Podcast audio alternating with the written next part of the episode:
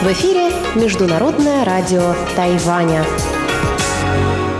Здравствуйте, дорогие друзья! Сегодня 23 октября, среда. В студию микрофона Чечена Кулар. В сегодняшней часовой программе передач вас ждет выпуск новостей и передачи «Китаеведение. Устная история», новости экономики и повтор передачи «Звуки города» с прошлой недели. Но перед тем, как перейти к новостям, я хочу сделать небольшое объявление. В новом зимнем сезоне передачи русской службы МРТ будут выходить на тех же частотах 9590 килогерц с 14 до 15.00 по UTC и 5917 до 17.30 по UTC.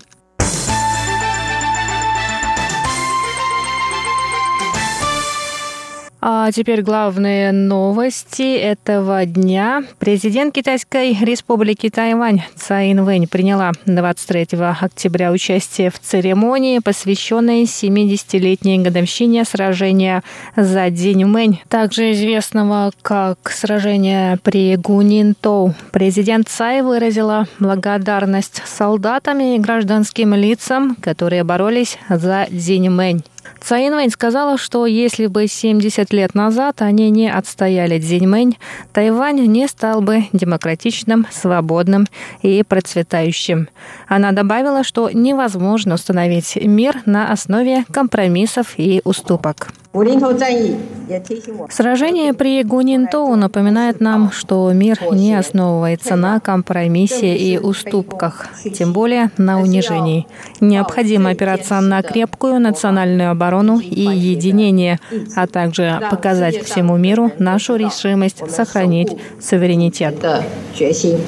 Президент также добавила, что с момента своего избрания она придерживается этой стратегии. Инициативы по разработке собственных самолетов и кораблей уже показали результаты.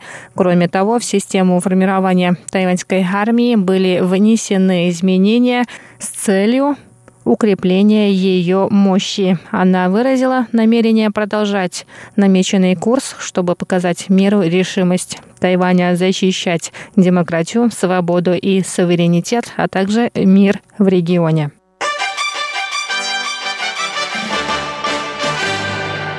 Подозреваемый в убийстве гражданки Гонконга Чан Тункай, китайское имя которого Чен Тунзя, вышел 23 октября из тюрьмы в Гонконге, где он отбыл срок по обвинению в другом преступлении. После освобождения из тюрьмы Чан в сопровождении священника Гонконгской англиканской церкви преподобного Питера Куна вновь заявил о намерении предстать перед тайваньским судом и помочь в расследовании дела об убийстве, в котором он является главным подозреваемым.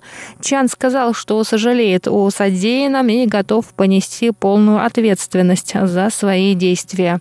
Напоминаем, что пара из Гонконга приехала на Тайвань с туристическим визитом в феврале 2018 года, однако в Гонконг Чан вернулся один. Позднее тело его беременной 20-летней девушки было обнаружено в чемодане у станции метро в Новом Тайбэе. В Гонконге он был приговорен к заключению по обвинению в хищении денежных средств с банковского счета убитой. Накануне президент Тайваня Цаин Вэнь сообщила, что Тайвань не отказывается от прав на осуществление судопроизводства в отношении гражданина Гонконга Чан Тункая. Однако это будет осуществлено при содействии гонконгской стороны, в частности, если тайваньские следователи отправятся в Гонконг, чтобы арестовать Чана. Власти Гонконга отказались принимать условия, выдвинутые Тайванем, и заявили, что Тайвань препятствует явке с повинной. Министр внутренних дел Тайваня Сюйго Юн отверг обвинения властей Гонконга, подчеркнув, что Тайвань не препятствует приезду Чан Тункая на остров.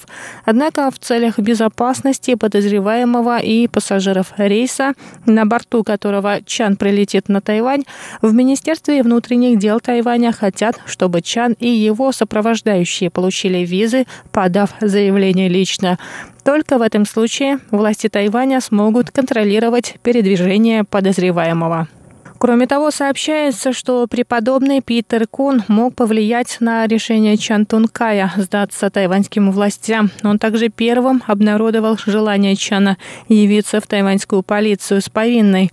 Утром 23 октября преподобный Питер Кун заявил, что власти Тайваня препятствуют расследованию дела об убийстве и призвал отказаться от политических мотивов в этом деле.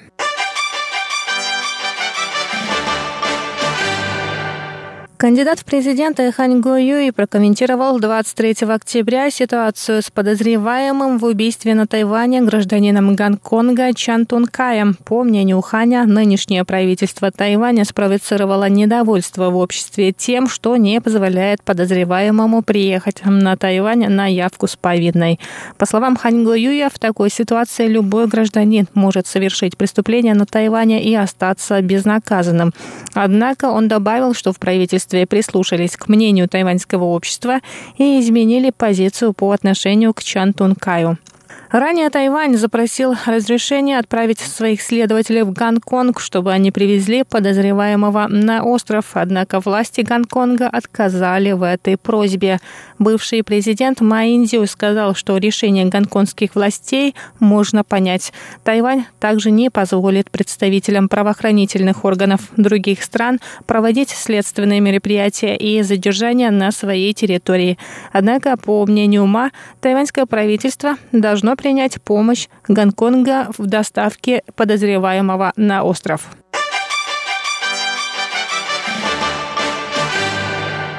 Министерство иностранных дел Китайской республики Тайвань сообщило 22 октября, что телепередачи о Тайване выйдут в эфир в четырех странах Азии. Проект «Узнавая Тайвань» – совместный продукт тайваньского дипломатического ведомства и телевизионных станций Филиппин, Вьетнама, Индии и Таиланда. Создатели учли особенности жителей стран, в которых передачи будут показаны. Так, на филиппинском телевидении в передаче уделят большее внимание музыке, культуре и дружелюбию тайваньцев. В Таиланде основной фокус передачи – красота, гармония и инклюзивность Тайваня. Во Вьетнаме – активность тайваньского общества и желание тайваньцев учиться, а в Индии – усердие и жизнерадостность. В тайваньском МИДе надеются, что серия передач о Тайване позволит жителям этих четырех стран узнать больше о тайваньцах. Выпуск новостей на этом подходит к концу. С вами была Чечена Кулар. До скорых встреч на волнах МРТ.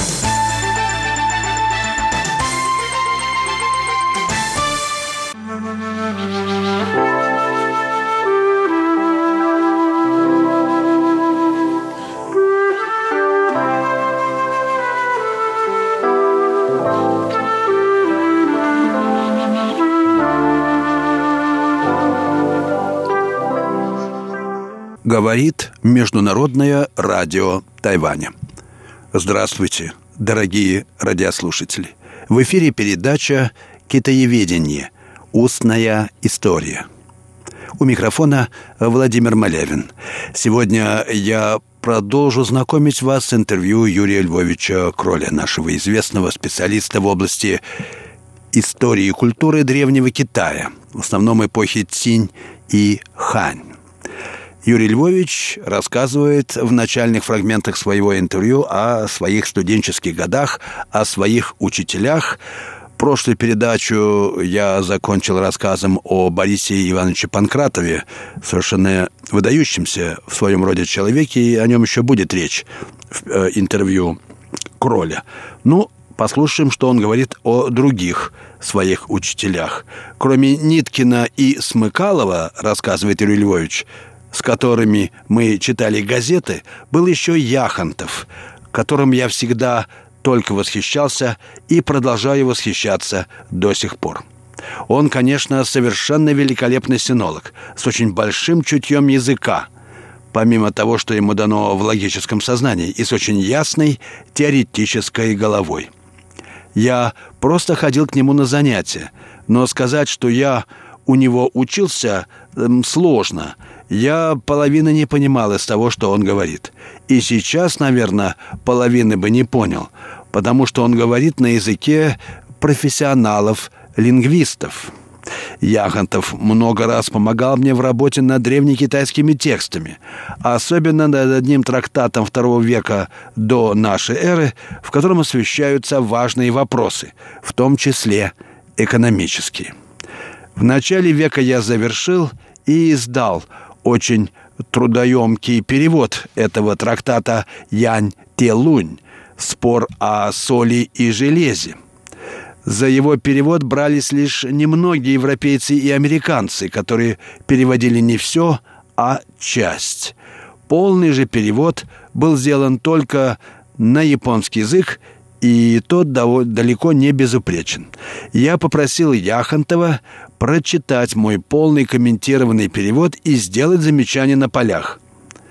На мое счастье, он при всей своей непомерной загруженности согласился и тем оказал мне неоценимую помощь.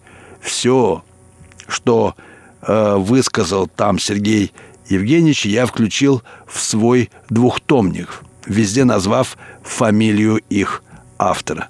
Яхонтов упоминается в ней 18 раз. Ну, а что касается Панкратова, то у меня с ним сложились очень хорошие личные отношения. Вот мы как-то с доверием друг к другу отнеслись, прониклись по-человечески. И он хотел меня научить. Я помню, как он приходил к нам в группу на втором курсе и говорил, что вообще про Китай очень много чего написано. Так вот, вам надо, например, прочесть много томов переписки иезуитов по-французски, чтобы понять, что там нет ничего для вас интересного. Сам он, конечно, был полиглот, от природы одаренный способностью к языкам человек. Когда он работал в советском посольстве в Китае, он, по-моему, работал как переводчик с китайского и английского языков, но знал и некоторые редчайшие языки, на которых говорят лишь немногие в Китае. Например, джарун, который называют джаронг. А в блокаду Панкратов был в Ленинграде бойцом отряда самообороны Академии наук. Его наградили медалью за доблестный труд во время Великой Отечественной войны. Такая у него биография.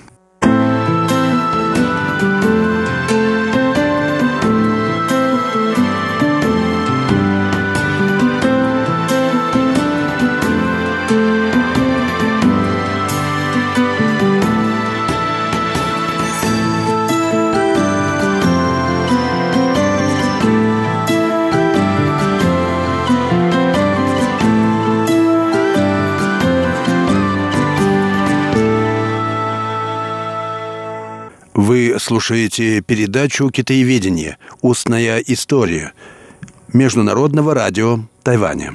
Передачу ведет Владимир Малявин.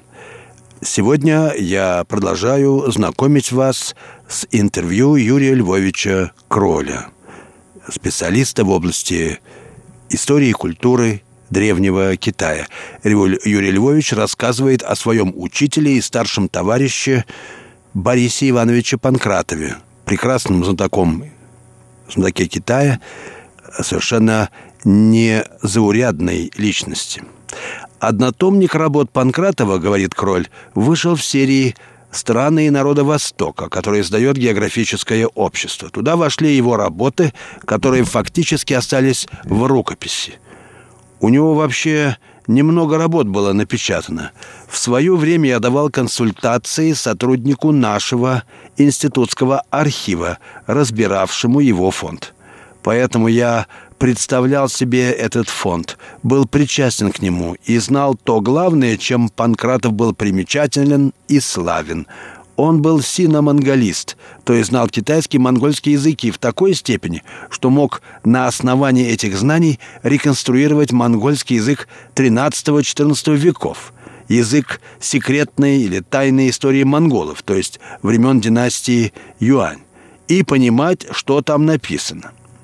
Кстати, о том, что и когда Панкратов сделал по этому переводу, посмотрите «Страны и народы Востока», выпуск 29. Там об этом говорится, как и обо всей его работе над этим памятником. Молодой Панкратов представил вот эту тайную историю монголов в Пекине, когда э, поступил в Сино-Индийский исследовательский институт. Это дело было в 20-х годах. Он представил там перевод этого труда. Куда он делся, неизвестно. Он вернулся к э, этой книге в 40-м или 41-м году, когда Козин опубликовал свой перевод. Об этом переводе Панкратов сделал в Ленинграде доклад, который потом опубликовал в странах и народах Востока. Нового перевода Панкратов не делал, а переводил те тексты, которые в переводе Козина были ему подозрительны. Пока он работал в э, Институте Востоковедения, эта работа стояла у него в плане. По-моему, он продолжал ее делать и после увольнения. Однажды я пришел к нему, и он вышел ко мне навстречу с огромной кипой машинописи, которую нес руками и придерживал подбородком. Я спросил, что это? Да вот решил перепечатать то, что у меня сделано по тайной истории монголов. Судьбы этой кипы машинописи я не знаю. Отдал ли он ее в э, академию, где уже не работал? Вряд ли. Во всяком случае, Кычанов мне этого не говорил.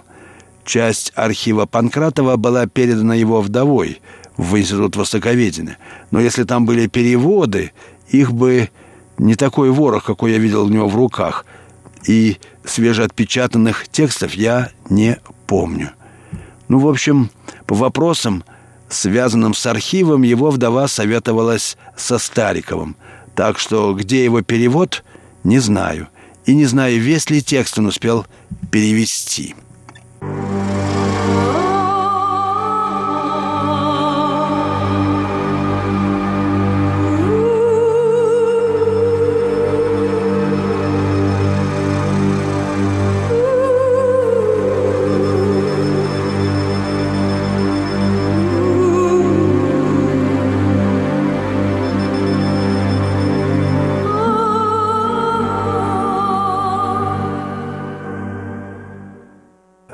Слушаете Международное радио Тайваня, передачу «Китаеведение. Устная история». Передачу ведет Владимир Малявин. Я продолжаю знакомить вас с интервью Юрия Львовича Кроля. Э, Юрий Львович рассказывает о своих учителях в Ленинградском государственном университете. Дело было в начале 50-х годов. И особенно много он говорит о Борисе Панкратове, э, личности энциклопедически образованной, прекрасным ученым китаистом, который прекрасно знал также и монгольский язык, и манжурский. Он был, рассказывает Кроль, еще и э, профессиональным манжуристом. У него была великолепная библиотека манжуриста. И эту часть своей библиотеки он будто бы в свое время продал в Москву. Кажется, там были все знаменитые китайские романы по-манжурски. В общем, много чего у него было. Ксилографы были, а может и рукописи были. Но особенно он интересовался живым разговорным китайским языком, собирал и записывал тексты на нем у его носителей. Он собрал великолепную китайскую картотеку ругательств, ну, я не знаю, какова ее судьба. Может быть, она находится у нас в институте, потому что его вдова отдала к нам в институт часть его архивов. Это был, конечно, очень хороший и очень добрый человек, э, но с трудной судьбой. Он должен был стать преподавателем и, собственно, был преподавателем Восточного института во Владивостоке. По-моему, он был утвержден в качестве, качестве такового в пору власти Временного правительства. То есть институт подавал документы, что такой-то высоковед прошел у них конкурс и просил утвердить. Кажется, его даже утвердили. но он проводил половину времени в странах, язык которых изучал. Начал свои поездки с Монголии, потом добрался и до Китая. Всеволод Сергеевич Колоколов тоже восхищался Борисом Ивановичем и чтил его, живого свидетеля своей молодости. Когда Панкратов был для него своего рода божеством, они познакомились где-то в Пекине или скорее на Великой Стене, и Колоколов все вспоминал этот эпизод. А Колоколов, конечно, тоже легендарная личность. Э, Панкратов оказал на меня очень большое влияние в профессиональном отношении. Помню, я даже тост предложил за него, когда у меня была защита. Я сказал по-английски, что пью за добрые, надежные факты. Это человек, которому были нужны факты, а не великие теории о них. Он действительно был полиглот исключительной одаренности. Но отнюдь не только лингвист. Свою первую работу об орученых он издал в свое время, в 15 году, во Владивостоке. Сам он говорил, что не собирался ее издавать, потому что она была неоконченной. Ее текст просто взяли у него с письменного стола и напечатали. Он прививал к людям профессиональное отношение к изучению фактов. И он был очень добрым человеком и умел делать других людей добрыми. Он был для меня образцом профессионала-востоковеда, продолжает Кроль. Хотя великие теории его действительно не очень интересовали, но он интересовался всем новым, всем, что появляется. Когда началось увлечение структурализмом, этим особенно увлекались литературоведы, он был единственным из стариков, кто пришел послушать доклад Бориса Вахтина, побывавшего в Москве на каком-то научном сборище, где тот собрал информацию об этом течении. Я помню, что Панкратов был единственным пожилым человеком, который сидел тогда в комнате. Всем остальным это было до лампы. Вот он был действительно многогранен. Ну, а у Колоколова были свои ученики. Конечно, самый знаменитый из них – Ашанин. Борис Иванович всегда считал, что у Колоколова великолепный современный литературный китайский язык, тот, на котором пишут. Он лучше, ну, правильнее, красивее, чем тот, на котором говорят. Но фактически это не разговорный язык. А Колоколов считал себя китайцем больше, чем сами китайцы. Как говорится, в мире есть большие католики, чем Папа Римский. Вот так и Колоколов. Он был полон желания помочь другим и готов торгнуться для этого в их область, даже без всякой просьбы об этом. Я помню, что он выступал по вопросу о том, почему сокровенное сказание монголов называется так, как оно называется. Он нашел там какое-то неприличное место и сразу решил, что это и есть причина названия. Хотя на деле это совсем другая и очень сложная история.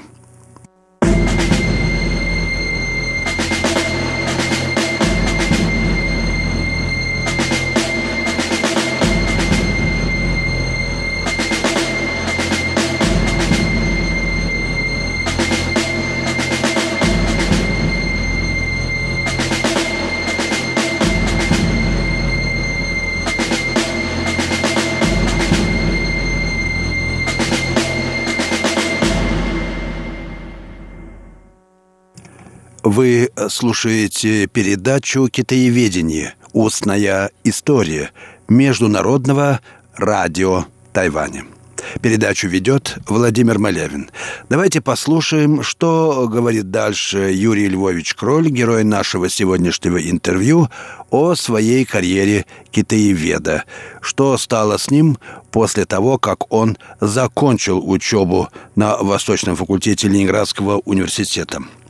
Итак, я закончил Восточный факультет в 1954 году, рассказывает Юрий Львович. Благополучно защитил диплом. Отметки были хорошие, и меня рекомендовали на э, в аспирантуру на кафедру Древнего Востока. Поэтому моим вторым официальным руководителем стал Василий Васильевич Струве, с которым я жил вполне душа в душу. Хотя китайские дела его не очень интересовали, он, видимо, надеялся, что там, в Китае, тоже найдутся рабы. Но, по-моему, он ждал напрасно. То есть рабы нашлись, но они, похоже, ничего никогда в Китае не определяли. Ну, э, тему диссертации я выбрал такую.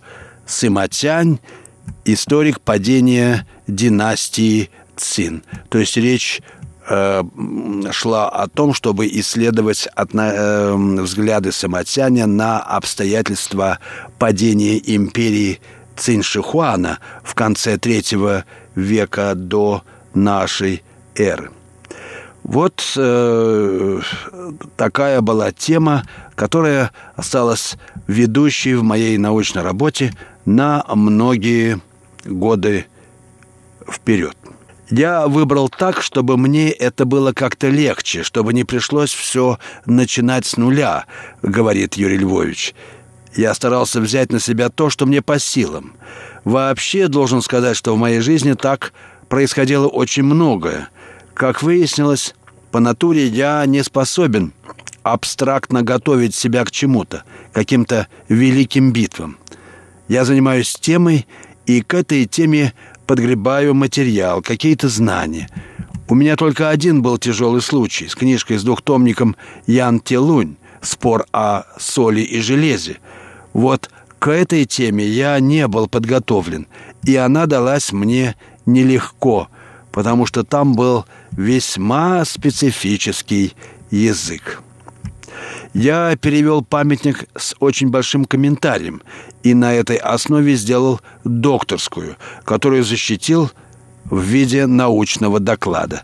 Собственно говоря, это была книжечка примерно в 40 страниц, где я отвечал на вопросы, которые возникли в ходе работы над этим переводом, и докладом или статьями, которые я писал, в частности, для конференции общества и государства в Китае.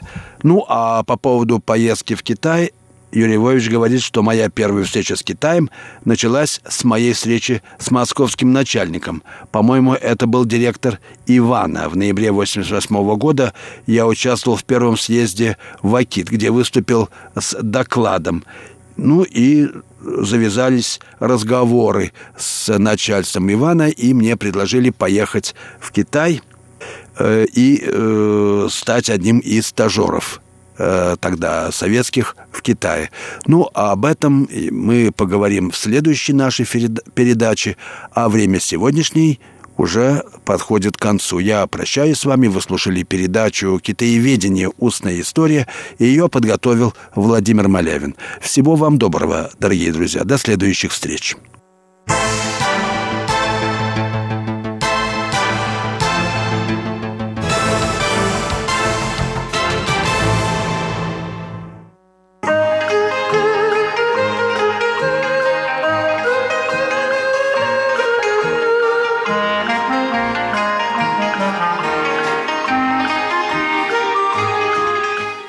Здравствуйте, дорогие слушатели Международного радио Тайваня.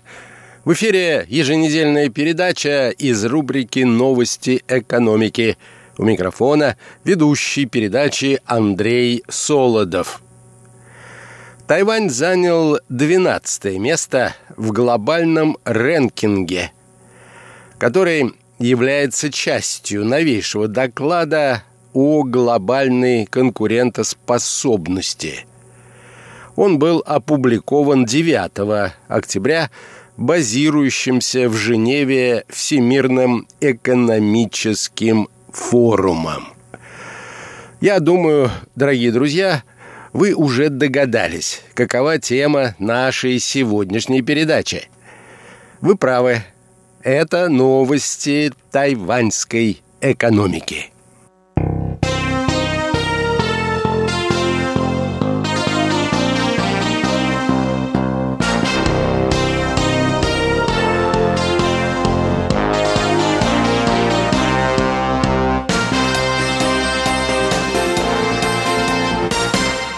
Итак, Тайвань занял почетное 12 место в соответствующем глобальном рэнкинге среди 141 экономики мира. Именно столько государств оценивались составителями доклада. С общим результатом 80,2 балла из 100 возможных – Тайвань опередил своих соседей по региону. Южную Корею, которая получила 79,6 балла, Малайзию 74,6 балла и Китай 73,9 балла. Однако выступил несколько хуже, чем Сингапур – Сингапур получил 84,8 балла. Уступил Тайвань и Гонконгу 83 балла. И Японии 82 балла. Лидером в глобальном рэнкинге нынешнего года стал Сингапур, который оттеснил Соединенные Штаты на второе место – на третьем месте находится Гонконг. Среди 12 категорий, групп факторов конкурентоспособности, которые были использованы для оценки каждой из экономик, Тайвань получил наивысшую оценку в категории макроэкономическая стабильность и улучшил свой прежний показатель в категории «финансовая система», получив оценку 88 баллов. Кроме того, Тайвань был назван в докладе суперинноваторской экономикой. Он вошел в четверку лучших, наряду с Германией, Соединенными Штатами и Швейцарией которые получили более 80 баллов в категории «Инновационный потенциал». Председатель Комитета национального развития исполнительного юаня Тайваня Чхэн Мэйлин высокие показатели Тайваня, отраженные в докладе, и заявила, что они демонстрируют – международное признание отличной репутации острова как интеллектуальной экономики, способной творчески решать сложные проблемы развития. Размещение в последнее время компаниями, базирующимися в Японии, Сингапуре и США, инвестиций в тайваньские стартапы – служит дополнительной иллюстрацией к этому весьма благополучному положению дел, добавила она.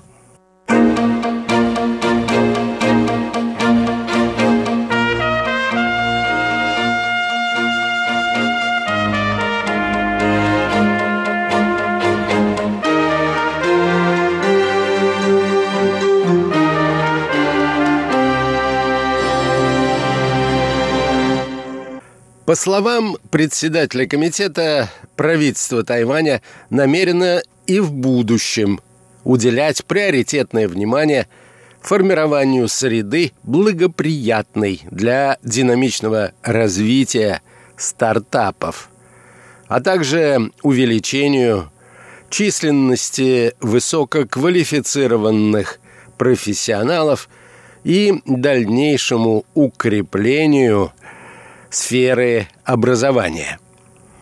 Эти шаги призваны обеспечить Тайваню долгосрочное сохранение конкурентных преимуществ и перспективу устойчивого продвижения по пути ускоренного развития, добавила она.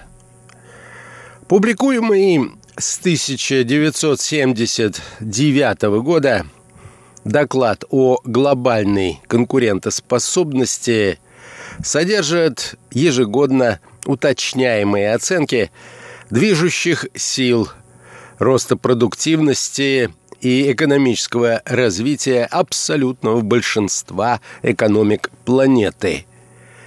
При подготовке доклада о глобальной конкурентоспособности 2019 года использовалась система начисления баллов, в которой экономики оценивались в 12 категориях в общей сложности по 103 показателям.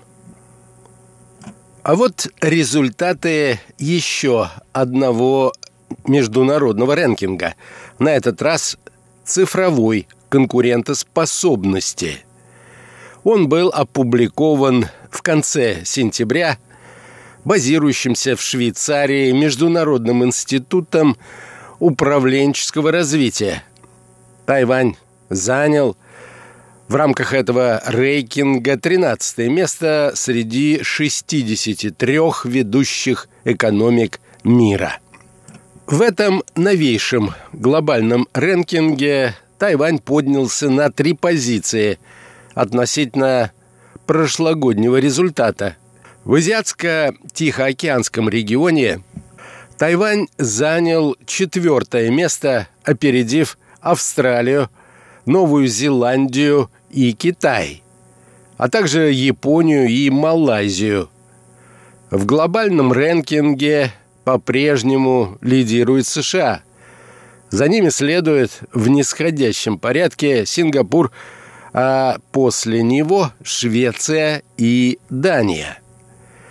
Тайвань улучшил свое положение в нынешнем рэнкинге по сравнению с прошлогодним во всех трех основных категориях.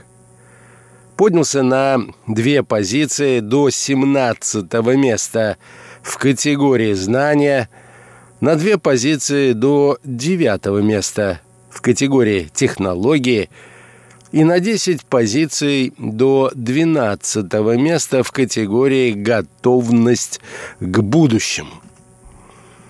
Как отметила в своих комментариях к публикации этого рэнкинга председатель Комитета национального развития исполнительного юаня Чень Мэйлин, улучшение позиции Тайваня в этом списке является результатом целенаправленной работы правительства – по осуществлению трансформации цифровой экосистемы Тайваня. Примерами этих усилий могут служить инициированные правительством всеобъемлющая программа построения цифрового общества и развития инновационной экономики, план создания интеллектуального правительства и программа повсеместного внедрения мобильных платежей. Публикуемый с 2017 года доклад отражает оценку экспертами возможностей и готовности экономик всего мира к восприятию и внедрению цифровых технологий как одного из ключевых двигателей экономической трансформации в деловой, административной и общественной сферах. Рейтинги каждой из экономик выводятся экспертами по 51 показателю, относящимся к трем вышеназванным основным категориям.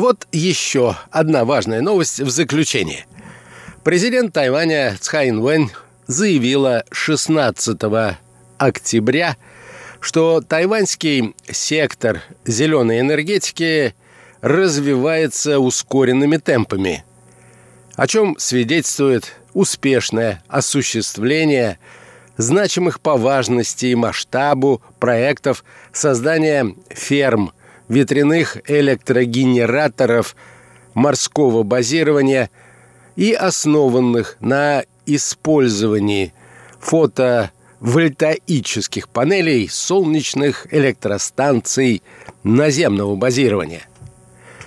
Ферма ветряных генераторов морского базирования, управляемая компанией «Формоза-1» в уезде Мяули на севере Тайваня, которая будет запущена в коммерческую эксплуатацию в конце этого года, а также уже действующая гелиоэлектростанция в уезде Джон Хуа в центральной части Тайваня увеличивают долю возобновляемой энергетики в общем объеме производимой в стране энергии и ускоряют модернизацию и трансформацию индустриального сектора Тайваня.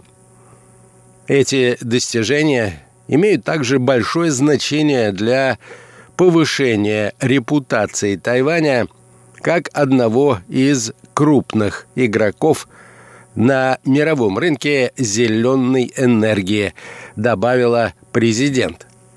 Эти заявления тайваньский президент сделала во время церемонии открытия тайваньской международной выставки интеллектуальной энергетики, которая проходила в тайбейском Наньганском выставочном комплексе. Президент напомнила, что правительство поставило перед собой цель довести к 2025 году долю энергии, получаемой из возобновляемых ресурсов, во всем объеме производимой на Тайване электроэнергии до 20%, и что разработка зеленых технологий является одной из важных задач, предусмотренных правительственной программой развития инновационных технологий на острове.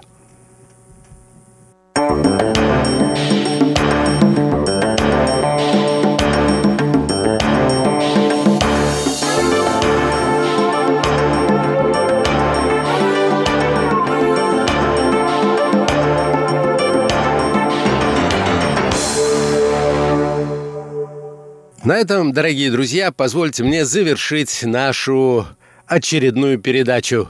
Ее подготовил и провел Андрей Солодов. Всего вам доброго, берегите себя, до новых встреч.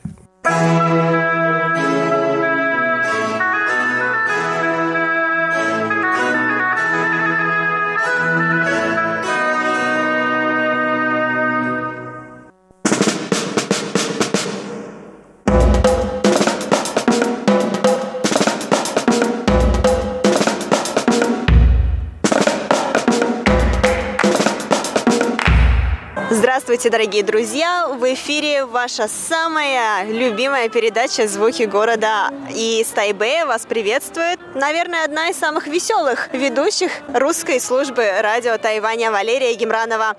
А чуть позднее к нам присоединится самый веселый ведущий русской службы радио Тайваня Иван Юмин. Почему его сейчас со мной нет, вы узнаете немножечко позднее. А сейчас пока что пройдемте со мной. Вот я в данный момент нахожусь а, в парке Таань, про который мы уже не раз рассказывали вам, который находится в центре Тайбэя.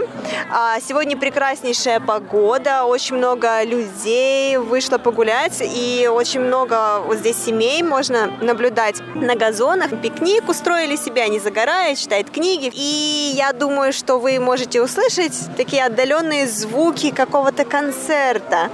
Вот, мы сегодня туда с вами и направляемся, откуда мы проведем наш сегодняшний выпуск передачи. И как вы уже догадались, наверное, Ваня находится где-то здесь поблизости. Давайте я ему позвоню. Алло, Вань? Ваня, ты где? Давай выходи сюда, я тебя жду. Да где-где? Вот рядом со сценой. Давай, я тебя жду. О, Лера, это ты что ли? Конечно я, я же твой самый верный фанат, Вань. А, неужели ты поставила загадку? Это ты знала об этом, что у нас сегодня будет концерт? Конечно, знала, Вань, но мне кажется, только ленивый не знает, что в парке Таань сегодня проводится бесплатный концерт. Ну да, и я так рад, что ты пришла. Сто процентов верно, через несколько минут мы начнем наш концерт с оркестром. Я хотела, хоть загадка-то и моя, но я бы хотела, чтобы ты нам побольше рассказал про этот концерт, потому что ты, как непосредственный участник, создатель, можно сказать, вот этой всей музыкальной красоты. Расскажи, пожалуйста, пожалуйста, что за концерт и чему он посвящен? Да, это концерт на самом деле. Мы при сотрудничестве с компанией страховки мы а, приготовили этот концерт. А, наш оркестр называется Тайбейский гражданский оркестр. Члены этого оркестра на самом деле мы просто любители. Но потому что мы очень любим музыку и мы часто собираемся и репетируем и часто тоже выступаем. И, конечно, э, сегодня концерт будет в парке Даан. И, как э, Лера, ты только что сказала, что здесь часто э, проходят разные концерты. А, есть классические, есть э, джаз и есть э, поп. И самое главное, что здесь концерт все бесплатно.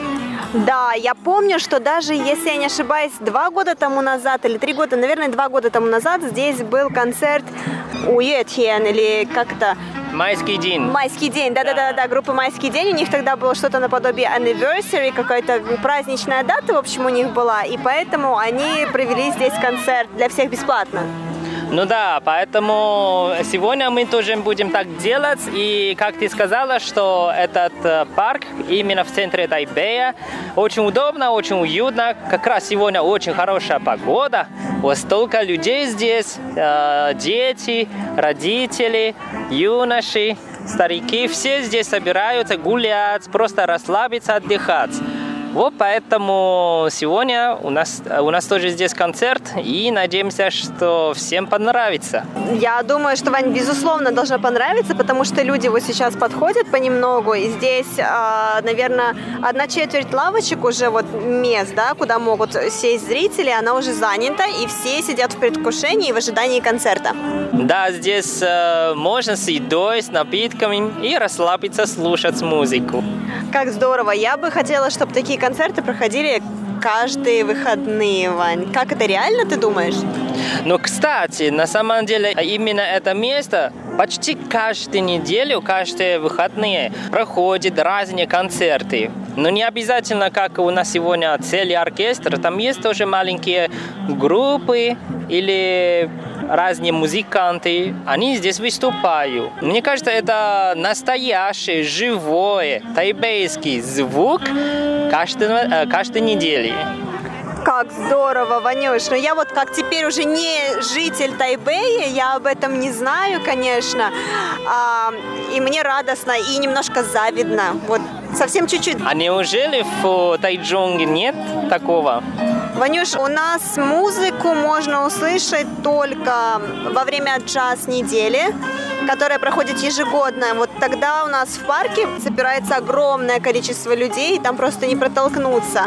А кроме этого, там есть по вечерам выступают такие уличные артисты, знаешь, которые поют каверы различные на песни. И все. А такого, чтобы концерт тебе устраивали каждое воскресенье, нет, такого нет. Ну, значит, наверное, уже пора вернуться Тайбэй. Наверное, пора, да. Ванюш, а вот ты сказал, что ваш оркестр, правильно? Да, это наш оркестр. Что он в основном состоит из людей непрофессионалов, верно? Ну, там большинство не профессиональные. Я, я бы не так сказал, я, я бы говорил, что а, большинство это любители. Но там, конечно, часть профессиональные. Они даже музыканты, даже учители именно по музыке. И самое главное, что у нас очень хороший и известный тайванский дирижер. Поэтому Ну, он такой строгий и очень аккуратный. Он понимает, правда, музыку, и когда а, репетирует с нами, и мы тоже учим, то есть что новое и как мы играть. Так что я думаю, что у нас оркестр неплохой. Конечно, мы не профессиональные, но Потом вы услышите, как мы играем. Ванюш, а вот расскажи, пожалуйста, как человек, который, по сути, еще работает на другой работе, а как ты, получается, на двух работах, как это можно сочетать еще и с вот такой творческой деятельностью и игре в оркестре? Потому что это же требует постоянного, постоянного инвестирования времени твоего и сил.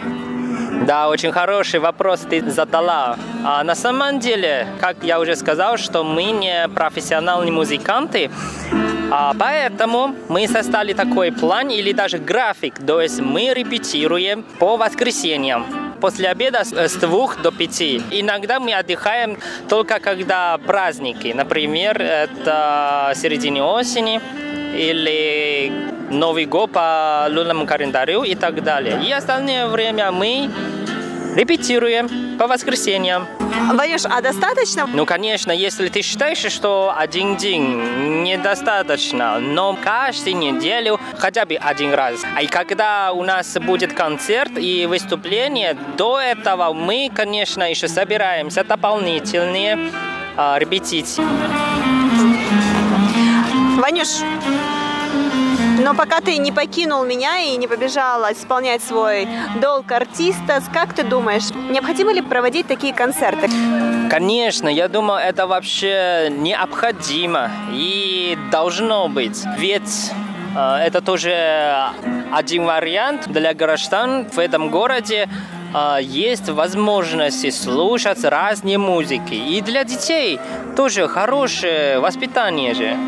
Да, я тоже думаю, что это очень важно, потому что а, это помогает хоть как-то познакомиться, да, особенно вот сейчас в наш современный век, когда а, все, вся молодежь особенно сидит в телефонах постоянно. А, это очень такой хороший повод выйти, погулять, встретиться с друзьями и послушать ту музыку, которую ты не слушаешь постоянно, а, и познакомиться с чем-то новым, тем более, что, как я понимаю, это будет классика, наверное, Ваня, или нет? Сегодняшний концерт как раз не такой а, классические. Скорее всего, это больше саундтрек из фильма или известные мелодии, которые все точно знают и слышали. То есть э, это, в принципе, близко, очень близко к людям. А не чувствую, что а, классическая музыка, Моцарт, Бетховен, слишком далеко, я не понимаю. Нет, мы сегодня очень так, расслаблены для всех. Получается, лайт-концерт для того, чтобы совсем не испугать людей, да, наверное, а, и для того, чтобы привлечь как можно больше. Ну да, конечно, это для того, чтобы все приходили с удовольствием.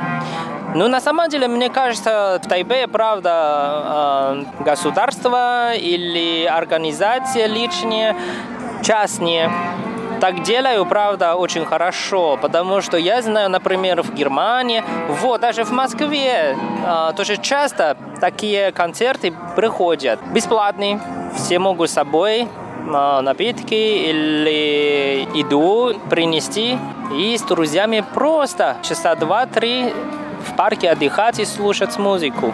Почему нет?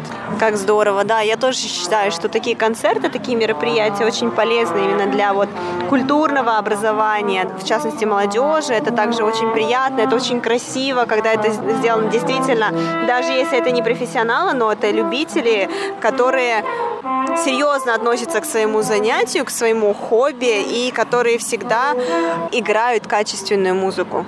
Да, не бойся, я уже, уже заранее сказал, что сегодняшний концерт очень дружественный, да, не обязательно все там знать хорошо про классическую мелодию или музыку, просто музыка, это для человека, для души, так что приходите, слушайте, ради хорошего настроение. Ванюш, и последний вопрос к тебе перед тем, как ты убежишь. Скажи, пожалуйста, вот хотя бы немножечко раскрой тайну, какие композиции мы сегодня услышим?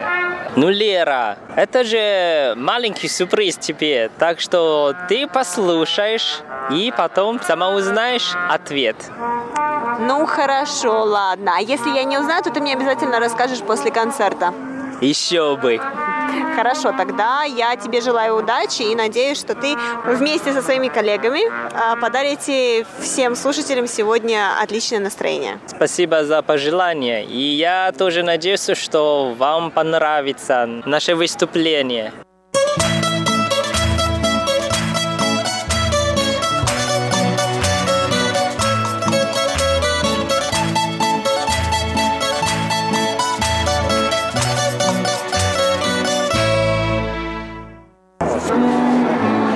Итак, уже остались считанные, буквально считанные секунды перед тем, как начнется наш сегодняшний воскресный концерт. Наши лавочки постепенно заполняются, сюда приходит все больше и больше и больше зрителей. Это не может не радовать. Я жду, когда наконец-таки на сцене появится наш Ваня и все остальные члены оркестра, и когда начнется этот праздник музыки. И надеюсь, дорогие слушатели, что вы тоже с нетерпением ждете.